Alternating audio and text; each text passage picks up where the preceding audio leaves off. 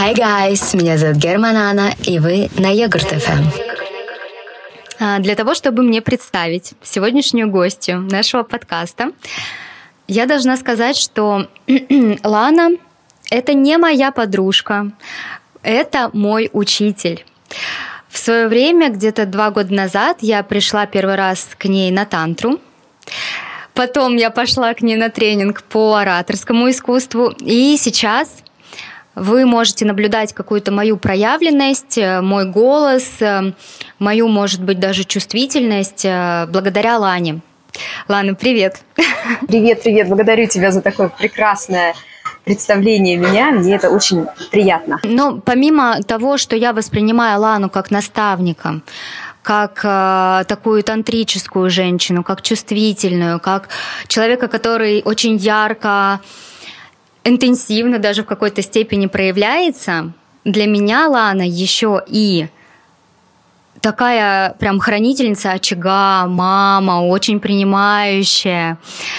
И э, для меня было действительно показательно, что вы с мужем в отношениях уже больше 10 лет, и у вас трое детей. Вот после того, как я тебя воспринимала как м, духовного такого наставника, учителя, но когда я узнала вот эти вот м, подробности на первом нашем занятии по тантре, я просто офигела. Я офигела от того, что можно не уйти там в какие-то вот эти дебри э, мамские, знаешь, и можно быть кайфовой, такой классной девушкой, женщиной.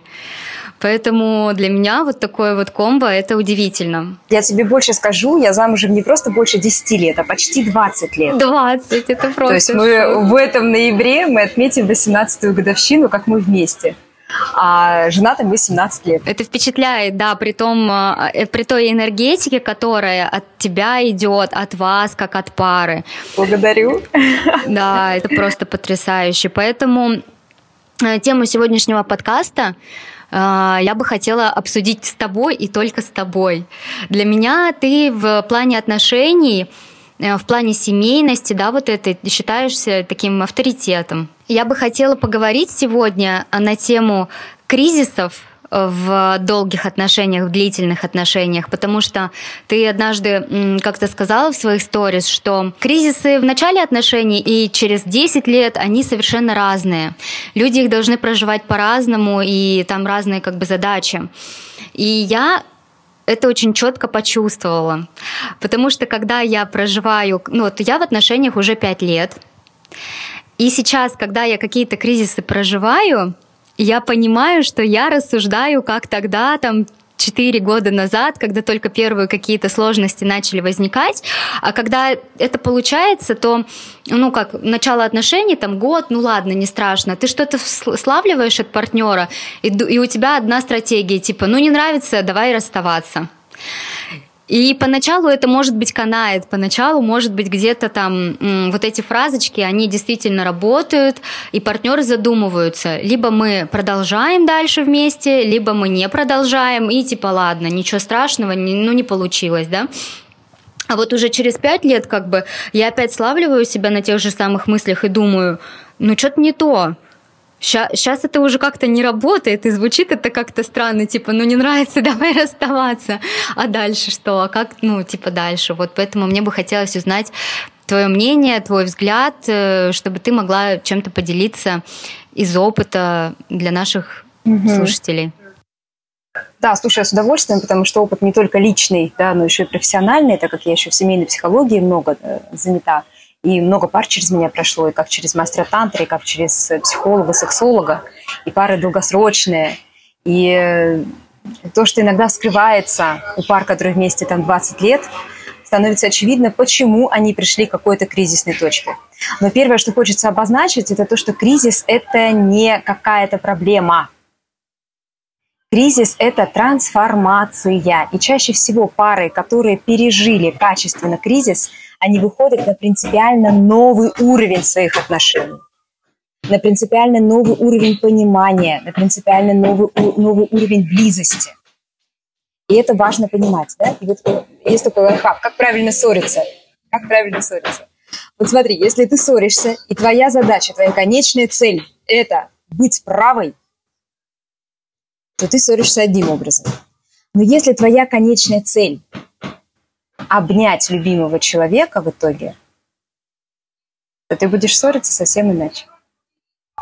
То же самое и с кризисами. Если твоя конечная цель развестись, да, например, ты замужем, да, развестись, э, послать все к чертовой матери, ты готова сжигать мосты в любой момент времени, то ты кризисы будешь проходить одним образом. Если ты внутренне понимаешь, что ты полноценно, абсолютно сто процентов выбрала стареть с этим человеком, то ты хочешь стареть в комфорте, в кайфе, в счастье, и тогда ты кризисы проходишь совсем иначе, потому что у тебя другая конечная цель. И вот когда у нас только начинаются отношения, да, там же еще, ну даже в сексуальном плане есть еще условно-физиологический ритм пары, который устанавливается в течение двух-трех лет первых. И там совершенно по-другому работают гормоны, там совершенно по-другому вообще работает все, там розовые очки, вот это вот это вот все. И поэтому там, конечно, все сжечь мосты гораздо легче. Потому что ты там на самом деле еще не получила вот этот, не испытала внутренний выбор того, что я хочу стареть с этим человеком и стареть счастливой. Я хочу быть с ним счастливой старушкой.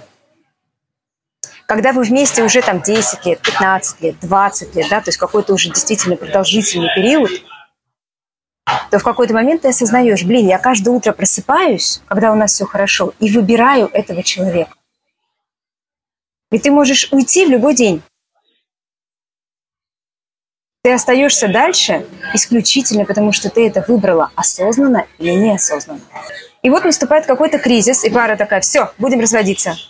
Вот для меня это абсурд. Объясню почему. Потому что в кризисе, конечно, тебе хочется развестись, но тебе плохо рядом с человеком. Очевидно, что когда тебе рядом с человеком плохо, ты хочешь уйти от него. Но фишка в том, что разводиться нужно не тогда, когда кризис и все плохо, а тогда, когда все хорошо, но тебе все равно на это.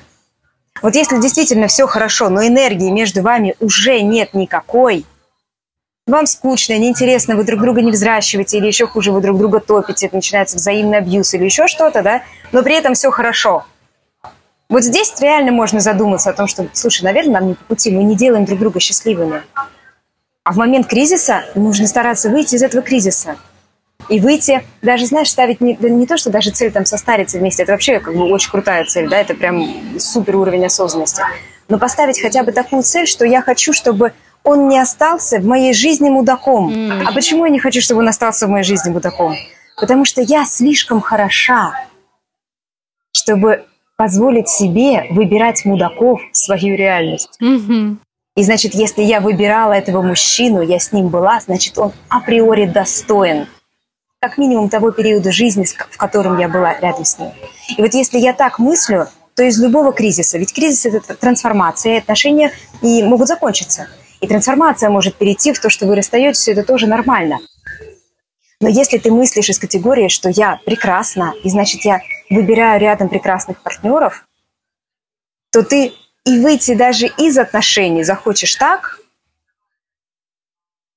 чтобы все было хорошо, чтобы не держать зла. А значит, эту трансформацию нужно пройти с благодарностью, с любовью отпустить этого человека, сказать ему, я благодарю тебя за все то прекрасное, что ты дал мне и что ты взял от меня.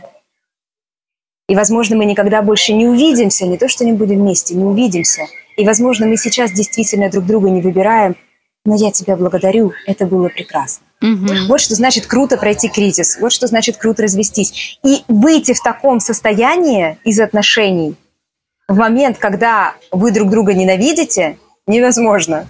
И выходить из отношений в момент, когда вы друг друга ненавидите, ну, условно говоря, да, условно ненавидите, вот выйти из этих отношений благостно для себя, любимой, тоже невозможно. Потому что тогда будет вот это, знаешь, тянуться вот эта жвачка. Да, Вид, это невозможно. Предательство, вот этого всего. Ага. Все, ты сама себя будешь обрекать да, дальнейшее несчастное вообще существование. И насколько круче разойтись просто потому, что прошла энергия. Ну, нету между нами энергии. Либо наоборот, сойтись на какую-то большую глубину, потому что кризисы есть абсолютно во всех отношениях. Когда мне говорят, что кризисы не во всех отношениях, я говорю, это чушь собачья. Кризис – это всегда, как я говорила, трансформация, это всегда рост. Если у вас нету в течение вашей жизни, вашей реальности кризисов, значит, вы не растете. И что-то идет не так. Другое дело, что они могут проходить мягко, а могут проходить э, вообще не мягко. Да, вот как раз у меня такой вопрос возник. Э, кризисы в отношениях, они же напрямую, на мой взгляд, завязаны на личностных каких-то кризисах потому что у тебя какой-то личный, может быть, процесс пошел, э, ты начинаешь там в нем трансформироваться, это отражается на, возможно, на партнере или на ваших там взаимоотношениях и может подтягиваться кризис в паре когда второму тоже надо понимать, он идет в трансформацию рядом с тобой или не идет. Это вообще вот связано это как-то э, с личными какими-то трансформациями? Ну, конечно, безусловно, это один из вариантов, да, то есть один из таких э, серьезных кризисов, которые происходят в паре, это смена идентичности.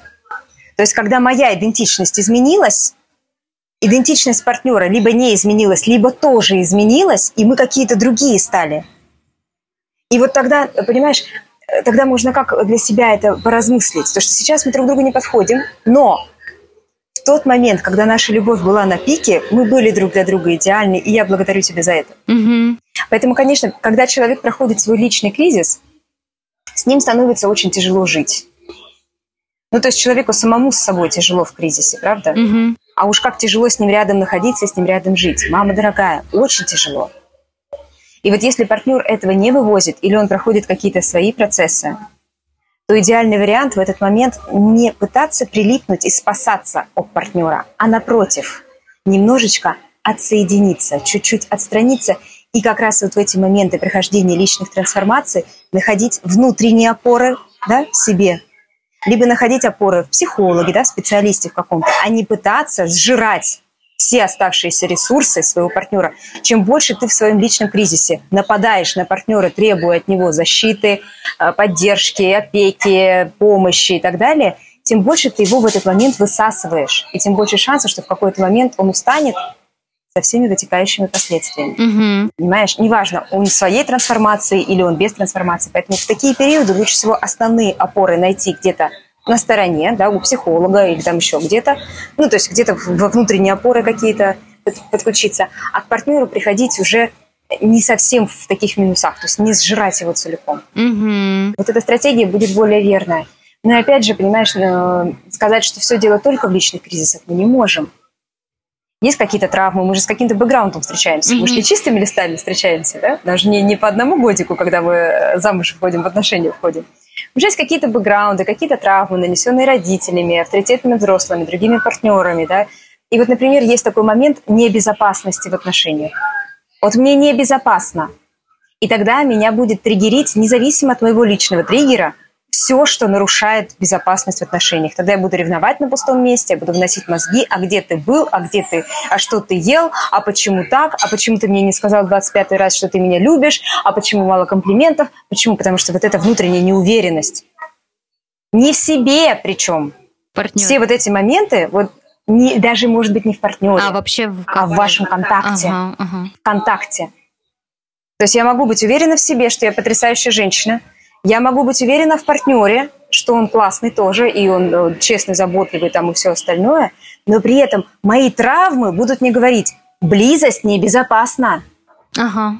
Я поняла. Понимаешь? Да. Вот. И это тоже, конечно, будет в кризисы в какие-то вгонять, естественно. Ну а как? И к какому э, специалисту ты бы посоветовала в первую очередь обратиться, когда м, какие-то вот такие сигналы человек славливает? Потому что, ну, вроде психологи, ну, это так слишком обширно, да, в, секс, в сексологи идти, это прям, ну, интимная какая-то история, не все на это согласны. Угу. Ну и вообще вот какие-то вот первые рекомендации, которые бы ты дала вот при таких сигналах?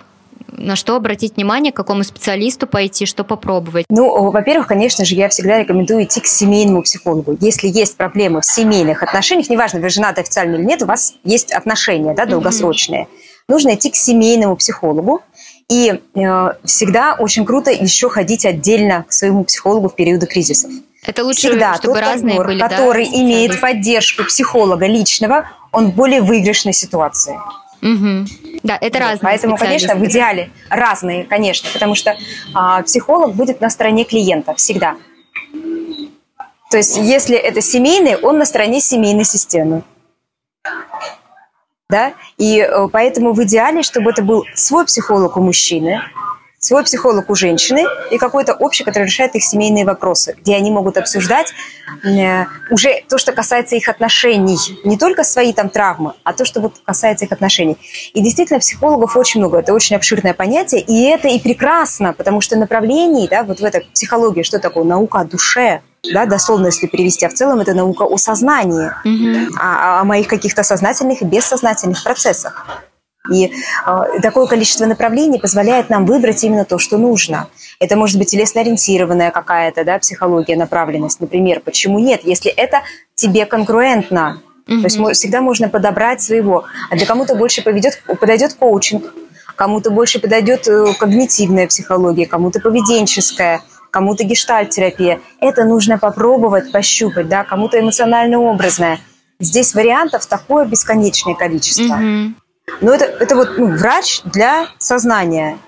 Ну вот как, я не знаю, у тебя зуб болит, его, конечно, можно выдернуть самой ну, там плоскогубцами как-то попытаться, но, скорее всего, лучше от этого не станет. Ты все равно пойдешь к врачу, который занимается зубами, не к сапожнику, понимаешь, а к врачу, который занимается зубами. Также и с психологией, также и когда у меня какие-то есть проблемы э, ментальные, либо проблемы с моим самосознанием – то лучше пойти к человеку, который в этом уже разбирается, а не ковыряться самому там и не пытаться самому найти вот эти а, общие точки взаимодействия. Ко мне как к семейному психологу приходили иногда пары, и вот они сидят, ссорятся, а я слышу, что они об одном говорят, они просто друг друга не понимают. Угу. Я просто им перевожу с мужского на женский, с женского на мужской, они такие, а, так, а, так нравится, да, так, я согласна, так, это так, я все тебе, круто. Да, и один другому говорит, ну я же тебе это ведь и говорил. Ну, конечно, конечно. Поэтому иногда вот это третье, э, условно не заинтересованное в каком-то конкретном лицо, может очень хорошо помочь и дать какие-то, кроме того, дать домашние задания, какие-то инструменты, какие-то практики. Что сексолог, что психолог. К сексологу нужно идти тогда, когда есть проблемы в сексуальной жизни, да, ну, потому что зубы выдирать мы идем конкретно к стоматологу, э, обувь чинить мы идем к обувщику, правда? То же самое тут. Если есть проблемы в сексуальной тематике, идем к сексологу-психологу да, не э, к сексопатологу, не к секс-терапевту, а к сексологу-психологу, потому что секс это всегда не только секс. Да, это еще и, и зачастую, наша да, голова. Там. Зачастую там тоже, опять же, как к сексологу ко мне приходят, и мы в итоге там вообще не про секс. Мы разбираем какие-то очень психологические истории, которые влияют прямым образом на сексуальную жизнь. Угу. Особенно в семейной системе.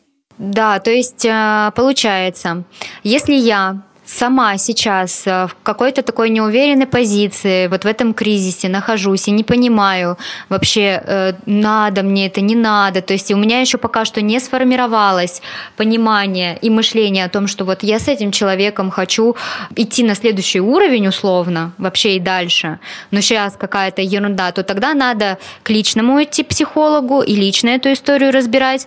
А если все-таки есть понимание, уже сформировалось, что мы как пара все равно хотим дальше двигаться, то это можно и к семейному психологу обратиться. Совершенно верно. С личными проблемами идем к личному терапевту. Не надо своего партнера грузить лишним.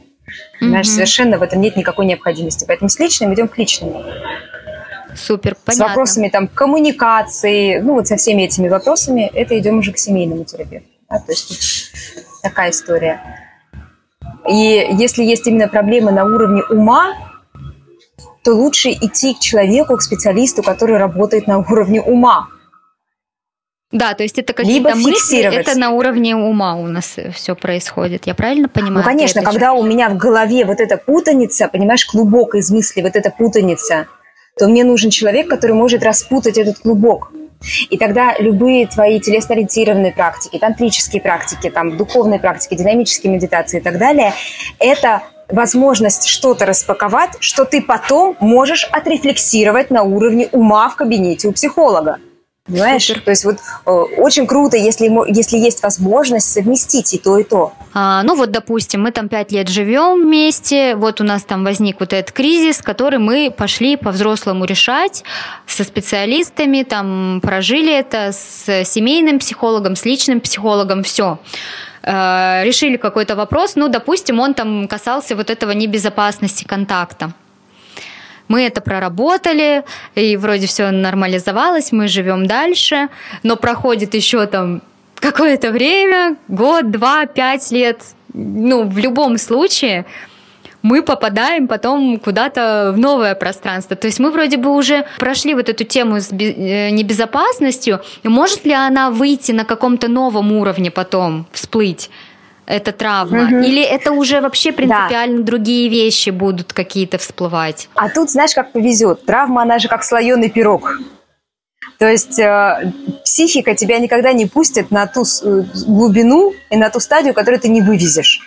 Ага. Поэтому ты можешь сказать, ну я же прорабатывал уже отношения с мамой, что меня опять? Да потому что ты три года назад не вывезла бы тот пласт проработок, который сейчас ты вывозишь. Угу. И психика тебя вновь туда пускает. Это первое. Второе. Когда мы находимся в контакте с человеком, Оша это называет классным термином взаимозависимость. Не созависимость, а взаимозависимость. Uh-huh. Это что значит? Это значит, что его процессы как-то влияют на меня, мои процессы как-то влияют на него, его жизнь как-то влияет на меня, да, моя жизнь как-то влияет на него, ну, потому что мы находимся вместе в контакте, иначе мы просто соседи, uh-huh. которые независимы друг от друга. Э, независимость в отношениях – это вообще э, утопия, так не бывает. Угу. Так не бывает. Это значит, что вы не в отношениях, если вы абсолютно независимы. Вот, поэтому здесь э, важно, конечно, посмотреть вот в эту сторону, что мы взаимозависимы, то есть мы друг на друга какое-то влияние все-таки оказываем. И когда мы своими травмами начинаем расти, Здесь, понимаешь, смотри, вот один, например, растет, растет, и у него психика готова справиться с еще какой-то травмой, либо с новой глубиной той травмы, которая есть. А мы же взаимозависимы. Поэтому неизбежно это будет влиять на партнера. Партнер будет это неосознанно зеркалить, создавая такой, знаешь, опыт души, прожить тебе сейчас вот эту... Это как бы его, на самом деле, благодать, да? Вот его благость, помочь тебе прожить этот опыт души. Но на уровне ума и на уровне а, такого человеческого, простого, земного, это будет выглядеть как то, что он мудачит скорее всего. Он себя ведет как мудак, тебе больно. Понимаешь? Да. Поэтому вроде вы это отработали, а вы опять к этому возвращаетесь, но ты понимаешь, что, блин, а у меня другие глубинные какие-то процессы. И здесь важно не остановиться на уровне, что ты мудак. И я сейчас не про то, что надо благодарить, мой великий учитель. Я не про это. А я про то, что окей, значит, возникла вот такая ситуация, меня это триггернуло куда? Какие чувства я испытываю? То есть я беру, переворачиваю ситуацию. Я ситуацию перевернула, и я иду еще на шаг дальше. То есть смотри, ага, меня триггернуло это вот в эти чувства. А что стоит за этими чувствами? Может быть, какие-то дальше ситуации там. Окей, а, а что за этими? И вот таких три шага нужно сделать хотя бы. И тогда ты ну, понимаешь, что твой партнер вообще молодец, что он тебе это подсвечивает. И кризисы будут проходить мягче, но они все равно будут. Тем более, что у каждого кризиса на каждый а, на каждый год есть свои какие-то а, выверенные уже совершенно нюансы. То есть, например, там кризис 5-7 лет, вот он написан в литературе, кризис 5-7 лет. Чаще всего это женский кризис. Угу. Чаще всего 90% случаев женщина начинает что-то подколбашивать куда-то, знаешь, вот это, да. И вот, потом мы идем кризис где-то 9-11 лет, там чаще всего мужской кризис. Понимаешь? То есть есть эти тенденции какие-то общие, они имеются. И вот тот э, партнер, который в данный момент сильнее, если вы находитесь в осознанности, то есть если ты понимаешь, блин, сейчас меня вот колбасит, да, мне вот не нравится, вот он вот так поступает, я чувствую себя какой, когда он так поступает. Ага, я чувствую себя брошенной, например. Я такая, так, интересно, я чувствую себя брошенной. Откуда у меня это, вот эта вот мысль, что я брошена? Да? И тогда у меня вот эти претензии к партнеру, они уходят, потому что я в итоге докапываюсь, что на самом деле мой партнер сейчас для меня проекция моей матери. Например, я сейчас фантазирую, да? Да, да, да. Например, проекция моей матери, которая бросала меня, уходя на работу или еще куда-то, и я не знала, вернется она или нет.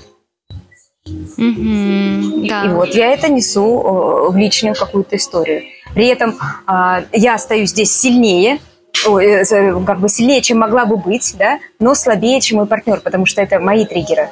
И в этом случае это задача э, партнера помочь мне пройти этот кризис. То есть кризис как бы общий, но мне больнее в этом, то есть я проживаю свои личные травмы на этой почве – и тогда он должен меня оттуда вытаскивать.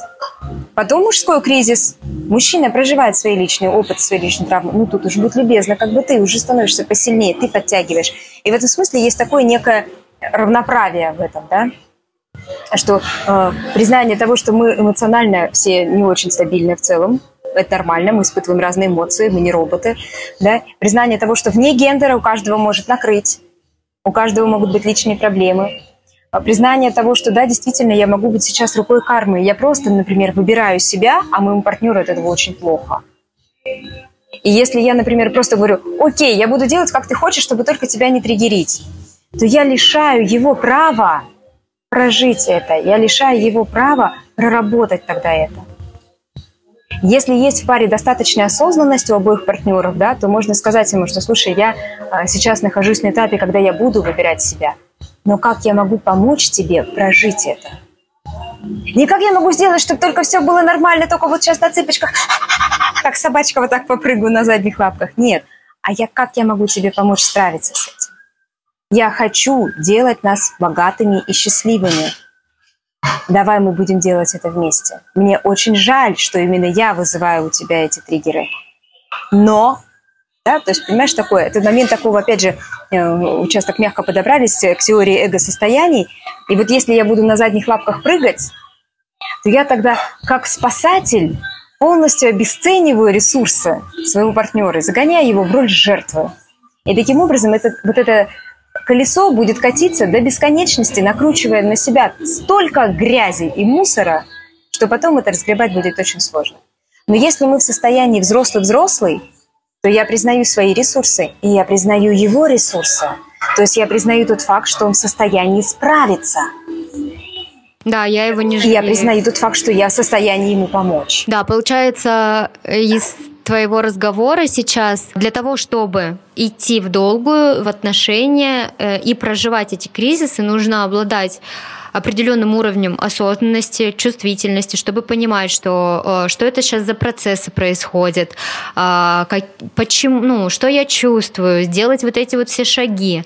Опять же, да, это получается либо нужно самостоятельно уже обладать этой осознанностью, либо обращаться постоянно к специалистам, которые будут тебе помогать ну, повышать свой уровень, получается. Ну, конечно, ничего страшного в этом или стыдного нет, в том, что ты ходишь к человеку, который помогает тебе осознавать то, что ты сам осознавать еще пока не можешь, да, в силу того, что тебя эмоции захлестывают, забрало, упало там на глаза и так далее. Да, действительно, если мы говорим о долгосрочных счастливых отношениях, то уровень осознанности должен быть достаточно высоким, и желательно у обоих партнеров. Опять же, э, почему? Один из главных критериев. Один из главных критериев это готовность к изменениям. Угу. Потому что человек так или иначе все равно меняется в течение жизни. Но если человек в 30 или в 40 такой же, как он был в 16, то есть вопросики, правда? Ну, это логично, есть вопросики. Поэтому люди меняются, и вот эта готовность к своим изменениям, к изменениям своего партнера, это тоже история про осознанность. Если я буду от своего партнера все время ждать, что он будет таким же, каким он был в начале отношений, то я буду всегда недовольна. Я буду всегда разочарована. Ну Потому ну да, что таким, как каким он был растешь. в начале отношений, он не будет никогда. Потому что в начале отношений гормоны и все остальное, и это не повторится. Да, это частая история. Я тоже заметила даже на себе, что м- ты куда-то двигаешься, развиваешься, проходишь там какие-то свои ситуации, и у тебя к партнеру сразу такие вопросики. А у тебя что? ты все так же на том же месте. И даже из-за этого... Да, здесь такая история, что зачастую вот это женская такая песня, да, женщина говорит, ну я начала заниматься, развиваться, на практике ходить, с психологом работать, я занимаюсь своим ментальным здоровьем, я так развиваюсь, я такая умница, я такая молодец, а ты что, ни хера не делаешь, да. ты так остался на том же ментальном уровне, вот ты со мной не растешь. Но фишка в том, что он растет просто в другом, в том, чем ты не росла. Возможно, он стал больше зарабатывать. А, возможно, он стал, я не знаю, мастером рыбной ловли. Ну, то есть он все равно растет. Просто в том, в чем ты не признаешь. И вот здесь круто, ты выросла в одном за там эти годы, да, за эти пять лет. Он вырос в другом за эти пять лет. И круто теперь в этом познакомиться вновь. Круто теперь поделиться этим, что смотри, я выросла в этом, у меня такие скиллы теперь есть крутые. Если хочешь, давай я тебя тоже расширю. Ну, не хочешь, я просто буду эти скиллы вкладывать теперь в нас. а у тебя теперь такие скиллы, круто, а ты тоже можешь это вкладывать в нас и нести это нам. И я могу восхищаться тем, что ты знаешь то, чего не знаю я. Потому что если вы вместе, какие-то точки соприкосновения все-таки имеются. Да? И вот э, остаться сфокусированным на этих точках соприкосновения и позволить человеку развиваться в другом, не в том, чем ты развивалась. Угу. Кто сказал, что партнер обязан развиваться ровно так, как ты этого хочешь? И тем же путем. Совершенно не факт. Да, плюс, э, ну, вот эти вот ситуации, что мы можем в разных направлениях раз, развиваться и э, разный ритм, да, какой-то внутренний иметь. Но э, поскольку мы живем хоть и в паре, да, но все равно в, в таком изобильном мире, ты вокруг в любом случае э, там на, наблюдаешь других людей, наблюдаешь других мужчин, он наблюдает других женщин. И из-за этого э, тоже м, могут появляться какие-то вот эти истории, что типа, ну я же вижу, что вот другие мужчины, например, они идут в духовность, и у них там все классно. И я, если тоже иду там в духовность, например, я начинаю приглядываться вот туда и смотреть. Ну вот и что вот мой вот так вот не делает, например, а тот вот делает, значит, ведь есть такие, значит, может быть, это все вот не для меня, а вот это для меня. Может быть, может быть, э, они не развиваются в том, в чем развивается твой мужчина, что для тебя на самом деле актуальнее в этой жизни. Может, они мало зарабатывают, например. Угу. Может быть, он там прекрасный тантрический мужчина, но при этом нищеброд. И вот ты думаешь, а я смогу с ним детей рожать? Угу. А твой, может быть, вообще не тантрический мужчина, зато развивается финансово. Или развивается интеллектуально. Или у него внутренний стержень такой, что, блин, реально с ним крепко и надежно. Понимаешь? Это, во-первых. А во-вторых, ну, действительно, иногда мы отыграли роли угу. в судьбах друг друга, и иногда действительно нужно попрощаться с благодарностью, потому что изменились принципиально важные показатели счастья, критерии счастья. Да, ну, скажем, вот я там сейчас не могла бы войти в отношения с мужчиной, который э, не занимается тантрой или не знает, как управлять энергией. Мне было бы тяжело с таким мужчиной сейчас. Для меня это определенный критерий счастья. Мгм. И мне можно сказать, повезло, хотя на самом деле мы изначально оба с мужем в эту сторону смотрели и занимались этим всем, да? Ну, давай обозначим это словом, словом «повезло», что он в какие-то процессы пошел со мной. Но, тем не менее, если, например, я больше в тантре, у меня муж больше в биоэнергетике. Угу. Это разная энергия. И я могу сейчас выпендриваться и говорить, нет, вот смотри, я хожу на группы, там такие тантрические мужчины, я вот хочу, чтобы ты был таким же. Но если посмотреть глубину себя, я не хочу, чтобы он был другим каким-то. Я хочу, чтобы он был таким, какой он есть, потому что я люблю его суть. Угу. Я недавно такую аллегорию про любовь э, придумала, хочу с тобой поделиться, это очень круто, про на отношения перекладывается. Вот Вселенная, Вселенная, Бог, там, пространство, как хочешь называй, она, безусловно, любит дерево, суть дерева. И все трансформации, все изменения, которые происходят с деревом, листочки зеленые, потом они желтеют, потом оно стоит лысенько, опять почки набухают и так далее. Все эти трансформации для Вселенной нормальные, естественные. Ага. Она к ним просто с принятием относится. Почему? Потому что она любит суть дерева. Круто. А если мы прикладываем это на отношения, то вот если меня любые изменения или отсутствие изменений напрягает, то я люблю, блин, не дерево, а его листочки. И тогда я такая, а, а вот там есть листочки, я побежала в другое место, Ага. там листочки есть. Понимаешь? Да, вот, и эта твоя фраза, она как раз а, очень круто раскрывает вот следующий вопрос, который я тебе хотела задать. То есть, если я а, сталкиваюсь вот с этими какими-то кризисными моментами и убегу к другому человеку, где там есть покрасить тоже листочки, то какова вероятность того, что я с этим же другим человеком приду э, в те же самые кризисы и в те же самые трансформ... ну, Да. какие-то процессы? Да стопроцентная, да стопроцентная вероятность. Вот я тебя разочарую, стопроцентная, потому что от себя не убежишь. Мгм. Это твои травмы будут триггериться от партнера. Просто будут, скорее всего, другие ситуации, но триггериться будут те же самые травмы. Просто через другие ситуации. Мгм. Круто. Кто-то тебе проявлял неуважение, да, ты воспринимала как неуважение одно, а другой партнер будет э, триггерить тебя э, в чувство отверженности, брошенности или неуважения через другие какие-то ситуации. Поэтому если уж ты столкнулась с какими-то триггерами в отношениях, сначала их проживи, проработай, выйди в ресурс, и только потом уже завершай и находи что-то новое. Угу. Иначе вероятность абсолютно стопроцентная. Очень круто. Это будет очень, я думаю, полезно. Ну и у тебя, как у сексолога и как у семейного психолога, я уверена, много а, такого опыта. Ну и вообще это сейчас, наверное, может лично для меня больная тема. Я думаю, для многих наших слушателей тоже будет больная тема, когда э, люди проблемы в отношениях э, решают через э, измены, через контакт с другими людьми. Думают, что, ну, я сейчас вот, например, так поживу, пообщаюсь с другим человеком, а домой потом вернусь, и все как-то вроде и нормально будет. Поделись опытом, может быть, э, или ну, какими-то своими наблюдениями, как ты угу. думаешь по этому поводу, что ты думаешь? А, я сейчас, наверное, тебя сильно разочарую и скажу что-то, за что меня будут ругать э, слушатели и другие психологи, но хороший левак действительно укрепляет брак. Вот я себе так скажу. Вопрос в том, критерии хорошего левака.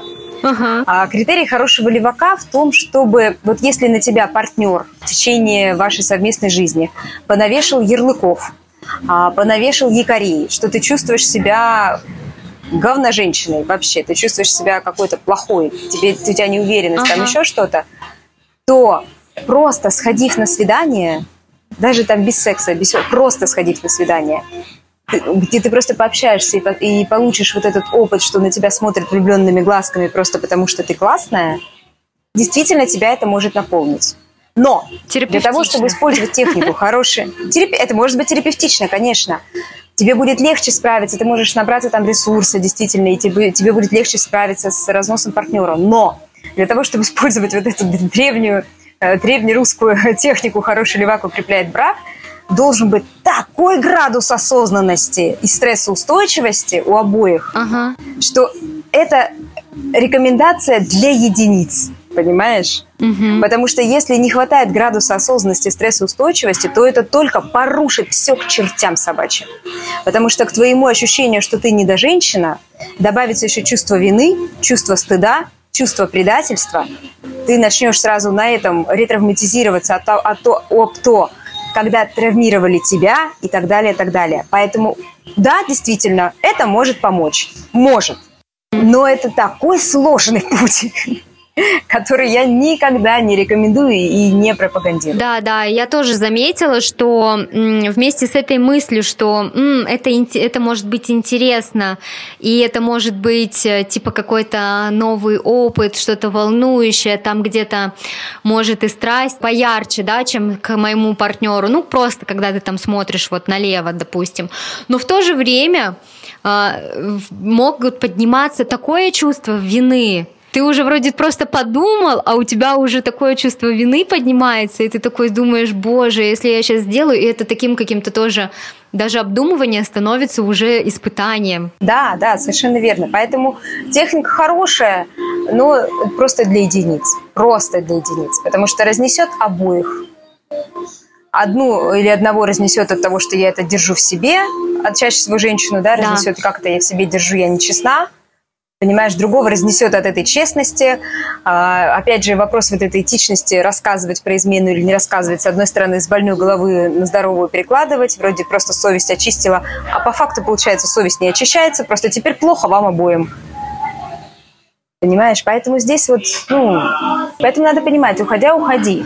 Хотя, безусловно, в моей практике были случаи, когда женщина влипала в какой-то роман, э, там наполнялась, и потом, там, например, приходит к мужу, начинает его ценить, потому что тут оказался, ну, знаешь, вот этим вот альфачом таким. Девушки же не изменяют с э, ушлепками, правда? Mm-hmm. Находят каких-то прямо супер-пупер мачо, которые в итоге оказываются такими мудаками, что на их фоне муж просто да, вау. это жесть. И она говорит, все, я там нагулялась, и я теперь ценю э, спокойствие и так далее. Такие случаи тоже были. А были и обратные случаи, когда девушка влюблялась, например, в другого человека, и на фоне вот этой гормонального всплеска ей уже нравятся именно те ласки, именно та энергия, именно тот подход. И она возвращается домой к мужу, а у мужа другая энергия, другие ласки, и она все время сравнивает, и ей становится от этого плохо, и она оказывается в ловушке, потому что к мужу есть сердечная любовь, с мужем удобно, муж обеспечивает, ну и миллион всего, да, миллион всего.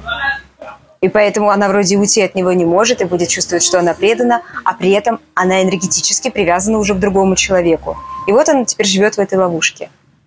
Поэтому нет, лучше возобновлять э, страстные, страсть э, в тех отношениях, в которых ты есть, если ты выбираешь дальше там оставаться – лучше влюбляться заново в своего партнера, потому что, как известно, женщина сначала влюбляется, а потом находит в кого. Это известная наша история, жен... девичья такая женская. А, то есть сначала состояние вот это, да, приходит. Ну, так и есть. Мы сначала испытываем вот этот какой-то подъем, а потом находим в кого.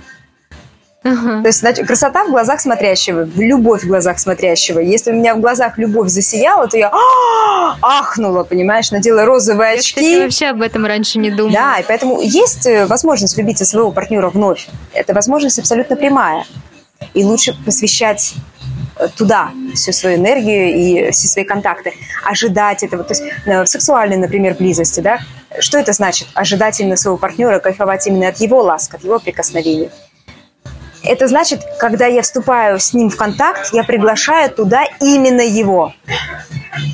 Не свои фантазии, как бы мне хотелось, а именно его. И я нахожу, а что именно у моего партнера получается со мной делать так вкусно, что я отлетаю. И я на этом фокусируюсь. Угу. Очень круто, очень полезно. Понимаешь? И вот таким образом будет эта страсть. Да, она не будет такой, как в начале, сто процентов. Как в начале не будет никогда. Будет глубже, будет сочнее, будет интересней. И очень большая ошибка думать, что сексуальная близость и страсть – это то, над чем… Что должно происходить само по себе. Угу. Оно само по себе происходит вот когда вы вот вспыхнуло, вот оно, да, там первый год-два, кому особенно везет три. А кому-то еще две недели, да. понимаешь? Вот тогда оно само по себе. В остальных случаях, в долгосроке, это не само по себе. Это результат ваших взаимодействий ментальных, это результат ваших взаимодействий эмоциональных, это результат ваших э, взаимодействий, вашей заботы о ваших травмах друг друга. То есть это очень большая история. Это результат вашего исследования, то в каких эго-состояниях вы находитесь по отношению друг к другу. То что, что, почему страсть уходит? Потому что мужчина выучил 10 кнопочек, дай бог, если 10, а то и 3, да? Вот, или 10 выучил, скатился до трех. Вот он на них жмет каждый секс. И вроде бы, да, все классно, все прикольно, оргазмы есть, а толку нет. Да. Почему? Потому что исследование прошло. Ага. А новый партнер что делает? Он исследует. Он еще не знает эти 10 кнопочек. Ну, он же тоже потом их узнает и опять все так же скатится. Поэтому какой смысл? Если тебе человек подходит на большем части уровней взаимодействия, то есть смысл то, что не дотягивает, дотягивать. Угу. И тогда будет прям вау, какая глубина. Когда люди вот так вот взаимодействуют друг с другом, тогда вот эти люди как раз, они приходят через 15-20 лет совместной жизни, говорят, у нас секс еще круче, угу. еще круче, но мы хотим больше там разнообразия, там еще чего-то, да? А какой бы ты могла совет дать э, нашим слушателям, чтобы вот, например, когда они оказались вот в этой ситуации, Э, что партнер выучил там твои какие-то 3-5 кнопочек, и все, и на этом остановился и не хочет. Вот как начать этот разговор, с чего его лучше начать, а, чтобы все-таки пойти дальше в исследование, пойти ну, дальше в изучение друг друга, там, улучшение вот этого контакта? Угу. Слушай, ну здесь, конечно, все индивидуально, зависит от э, индивидуальных особенностей пары кто-то разговаривает словами через рот, кто-то разговаривает молча, да, и это тоже разговор, это тоже коммуникация. Кто-то готов открываться, а кто-то всю жизнь играет какие-то театры, представления перед партнером. Поэтому зависит очень от э, того, как это происходит. Но один такой лайфхак, э, вот, например, когда ко мне приходят девчата, которые говорят, блин, я там 10 лет в браке, или там 20 лет, 15 лет, и ни разу не испытывала оргазм с мужем.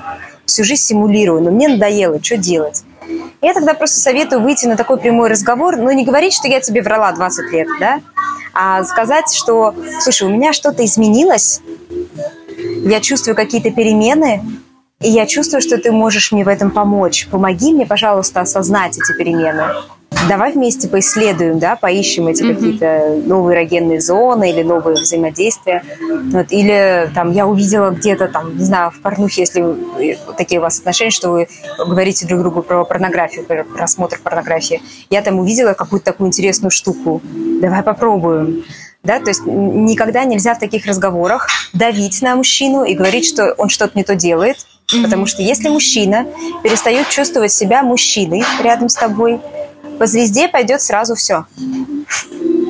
Так же, как если женщина перестает себя чувствовать женщиной рядом с мужчиной, тоже все идет по звезде. Поэтому ранить эго друг друга – это последнее, что нужно делать в отношениях, особенно что касается сексуальной близости и страсти. Нужно очень бережно и ласково просто подвести к тому, что давай вот так попробуем, давай это, давай то. И если уровень осознанности позволяет, уровень осознанности и близости в отношениях, то можно просто начать сразу делать различные практики и упражнения, сексологические или тантрические. Mm-hmm. Да, сказать, что, слушай, вот я хочу поисследовать вот такую тему, я нашла такое-то упражнение, или вместе сходили к сексологу, сексолог дала домашнее задание на пару недель, например, да, по исследованию mm-hmm. эрогенных зон, по раскрытию чувственности. Ну вот, слушай, давай попробуем, да, если позволяет уровень осознанности. Вообще, если хороший уровень осознанности у обоих партнеров, это облегчает жизнь вообще просто феноменально. Потому что можно прийти и обо всем поговорить. Прийти и сказать, что, слушай, вот у меня там, не знаю, что-то случилось, у меня падает к тебе влечение, или у меня падает к тебе уважение, я этого не хочу. Что мы можем вместе сделать? И если партнер достаточно осознанный mm-hmm. для этого, он может сказать, слушай, мне тоже это не нравится, что, давай думать, что мы можем вместе сделать. И это облегчает вообще все кризисы и отношения просто невероятным образом облегчает. Но это индивидуальная работа каждого над собой. Да, да. Если человек уже достаточно осознанный и проработанный, то он скажет, это хреново, мне это не нравится, но я хочу и дальше выбирать тебя, давай что-то с этим сделаем.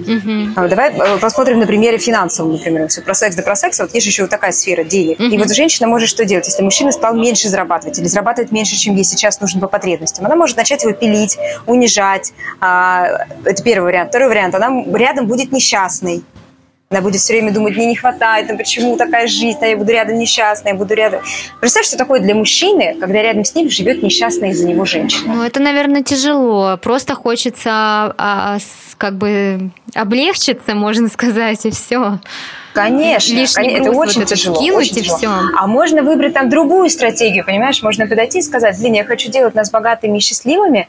Вот скажи, что конкретно я сейчас могу начать делать, чтобы тебе было легче реализовываться. Я вижу твой потенциал, ты великий, ты великий. Что я могу сделать или не сделать сейчас, чтобы тебе помочь или не мешать? И он сам скажет, он сам скажет словами через рот. Слушай, мне нужно такое-то количество, не знаю, там, рабочих часов, что ты меня не доканывала, что мне не названивала там целыми днями.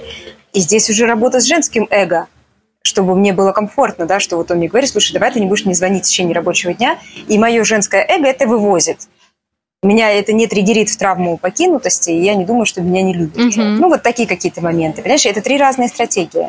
А если триггерит, то опять же иди решай эти вопросы самостоятельно, да? Ну, конечно. Угу. Ну, то есть мы можем это все вешать на партнера и говорить, не делай так со мной, mm-hmm. делай по-другому, и вообще изменись, и будь другим человеком. Да, повесить это все на партнера. Mm-hmm. А можно осознаться и подумать, блин, что-то меня реально постоянно триггерит. Я что-то постоянно, у меня есть ощущение, что меня обижают, блин что такое-то? Может, это я сама себя обижаю? Или у меня постоянно есть ощущение, что меня обесценивают? Блядь, может, я сама себя обесцениваю? Угу. Да, вот этого очень Или если меня реально да. здесь абьюзят и обесценивают, тогда нафига я в этих отношениях остаюсь? Может, мне это надо? Угу. Таких вопросов это, очень Это всегда хватает. вопросики к себе.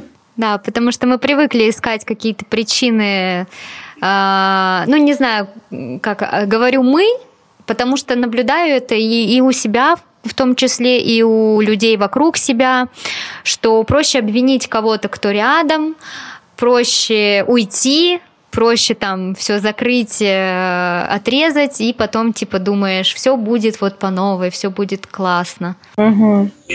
Так понимаешь, что фишка в том, что вот если это твоя личная травма, если это твой личный триггер, то как бы партнер не менялся, это без дна. Это бочка без дна. И сколько бы он туда ни вкидывал, тебе всегда будет мало. Если это вопрос твоей личной травмы. Я сейчас не говорю о каких-то ситуациях, когда тебя откровенно абьюзят или тебя там бьют или что-то такое, да, ну, то есть какие-то вещи такие общечеловеческие. Но зачастую мы же травмируемся в отношениях на то, на что другой человек не травмировался бы. Да. И вот он будет тебе вкладывать это, ты ему будешь говорить, там, давай банальный какой-нибудь пример, ты мне говоришь мало комплиментов. Вот он тебе, сколько бы он тебе их не говорил, если ты сама не можешь сказать себе эти комплименты, если ты сама внутренне не уверена в том, что ты великолепна, прекрасна, восхитительна, у тебя самая лучшая на свете грудь, самая волшебная на свете попочка, там все остальное, то он тебе будет хоть 30 раз в день это говорить, тебе это в бездну будет летать. Угу. Я еще заметила, что когда вроде бы у вас есть какой-то, ну, какие-то недопонимания или есть просто момент, который тебя раздражает в чем-то, и ты, ну вот лично у меня такое было, я поехала на ретрит, съездила на ретрит на несколько дней, возвращаюсь, и как будто бы вижу перед собой другого человека с другими привычками, с каким-то другим восприятием. По идее, я проработалась, у меня там что-то поменялось, а поменялось-то не только я, поменялось вообще все. И он поменялся, и наши отношения поменялись, и как будто бы, ну реально вот он начал какими-то другими словами говорить, какие-то жесты у него новые появились. Опять же, может быть, раньше мое сознание, мое восприятие этого даже не считывало, да, а считывало только вот те моменты, которые раздражают. А потом раз, ты такая что-то поделала, как-то проработалась, и он уже все, классный партнер. Ну да, совершенно верно. Когда вот э, есть такая фраза прекраснейшая. Вот на что смотрим, то и видим. Если у тебя фокус внимания, внутренний локатор твой настроен на э, то, чтобы поискать то, что тебе не нравится, то ты будешь постоянно видеть то, что тебе не нравится. Если ты сама, красота в глазах смотрящего, да, если ты сама в состоянии любви, принятия, бережности, заботы, безусловности по отношению к себе в первую очередь, то у тебя и локаторы на это настроены. А вот когда ты такая вся кайфуешь, а, классно, у тебя в глазах красота, все, красота в глазах смотрящего, ты видишь его полным идеалом, а может быть такая ситуация, что а он вот тебя обманывает, например, по факту. Ну, ты, конечно, об этом не знаешь, ты замечаешь только сама. Тогда, когда ты находишься в балансе, а, во внутреннем балансе, в осознанности, ты не видишь человека идеальным. Ты видишь его минусы, ты видишь его недостатки, угу. ты видишь его достоинства, ты видишь этот баланс. И в таком случае тебе просто, например, подходят эти недостатки. Угу. Эти недостатки, эти минусы для тебя нормальны. Ты можешь с ними жить, быть, и они не перевешивают плюсы. Вот тогда будет гармонично, вот тогда будет вкусно, тогда будет классно. Э, в случае, если все эти недостатки все время перевешивают плюсы, то ты в ловушке, тебе плохо. Да, все верно. Это же не про розовые очки, понимаешь? Ну да, кстати. Ну вот я сейчас пытаюсь э, представить, как-то смоделировать себе эту ситуацию. А, да, наверное, когда ты э, слишком вся такая наполненная, удовлетворенная. Может быть, это даже какая-то иллюзия, да, это может быть не до конца осознанное состояние.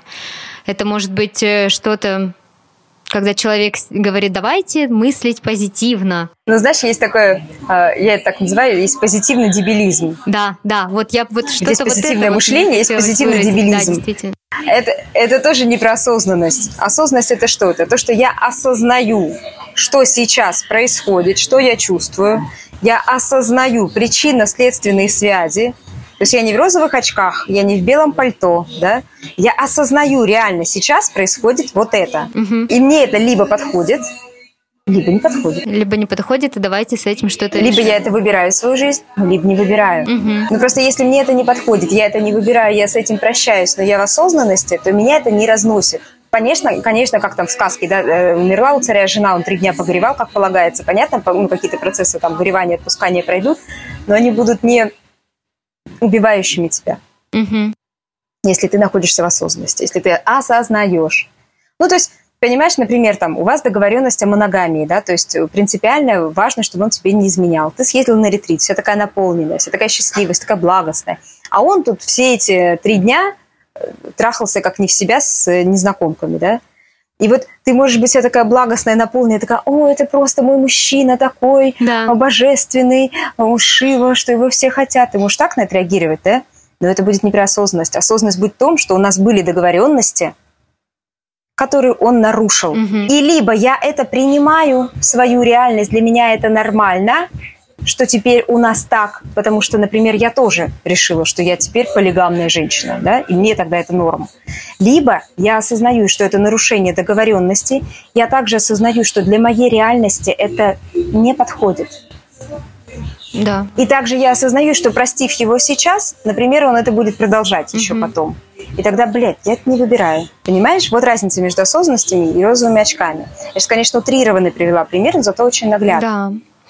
А у тебя, как ты сама чувствуешь, ты всегда была такой осознанной? Или все-таки твоя осознанность, она а, пришла к тебе вместе с духовностью? Или вот что, какие может быть, несколько моментов, которые прям сильно повлияли на твою осознанность?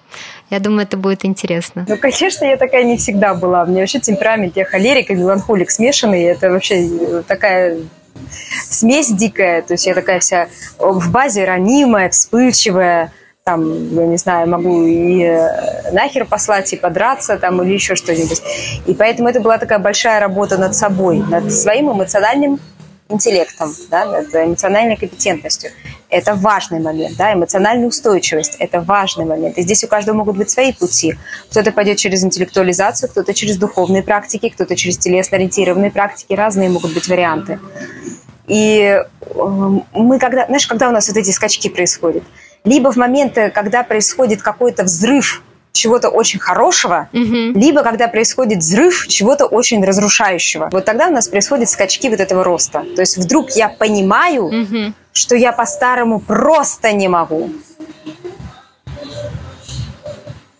Ну, то есть просто больше не могу страдать. Вот, например, да, вот такое понимание. Я просто больше не могу, я физически не могу. Не то, чтобы я не могу из состояния жертвы, а просто я, я не могу. По-взрослому не могу. И я начинаю выбирать другое. Тогда я начинаю уже видеть иначе. Я начинаю сразу какие-то маячки заранее считывать, там еще что-то, из соображений собственной безопасности и, и любви к себе. И этот путь, он может быть очень долгим, зависит, естественно, от базы. Да? То есть я там э, нон-стоп в практиках и в психологии 18 лет, чтобы ты понимала. То есть я как 18 лет пошла на первый тренинг, так с тех пор оттуда не вылезаю. Естественно, это были разные уровни погружения. Да? То есть сначала это были какие-то простенькие, да, там потом системные расстановки пошли, работа с психологом лично там и так далее. Э, То, то я столько всего разобрала в себе для того, чтобы меня как можно меньше триггерили какие-то вещи. Это был очень длительный процесс. Но каждый раз все прорывы сопровождались какими-то вспышками Мгм. чего-то или хорошего, или чего-то разрушающего. Очень интересно. А, Чтобы подытожить, э, наверное, хочу сказать, для того, чтобы построить качественные отношения, которые базируются на взаимоуважении, на взаимопонимании, нужно обладать определенным уровнем осознанности, эту осознанность постоянно развивать, чувствительность и запомнить, наверное, такую вещь, такую мысль, что ты выбираешь не один раз и навсегда, а ты выбираешь каждый день. Вот находишься в состоянии здесь сейчас, и каждый день ты принимаешь это решение. Я остаюсь, и все хорошо, либо что-то не нехорошо, и мы как-то с этим должны что-то делать.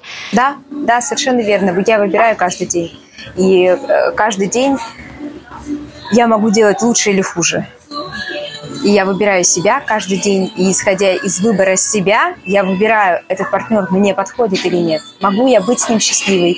Могу ли я делать его счастливым? Супер, очень классно. Очень классная позиция, потому что на сегодняшнем эфире ты вот прям подсветила и несколько раз проговорила про самодостаточность, наверное. Этого не хватает, потому что зачастую, когда мы проваливаемся в какие-то кризисные ситуации, мы начинаем думать только об, о себе, а мне как, а что сейчас со мной происходит, а как мне из этого всего как бы выбраться. Да, да, благодарю тебя за эфир. Напоследок хочу еще такую добавить э, ремарочку, что мужчина тоже человек, и ничто человеческое ему не чуждо. Это не супергерой, который должен тебя спасать, вывозить и все остальное. Он тоже может быть слабым, он тоже может провалиться в свои процессы, и он тоже может иногда не иметь возможности тебя поддержать. И поэтому очень хорошо выстоять на своих ножках и быть опорой самой себе в первую очередь.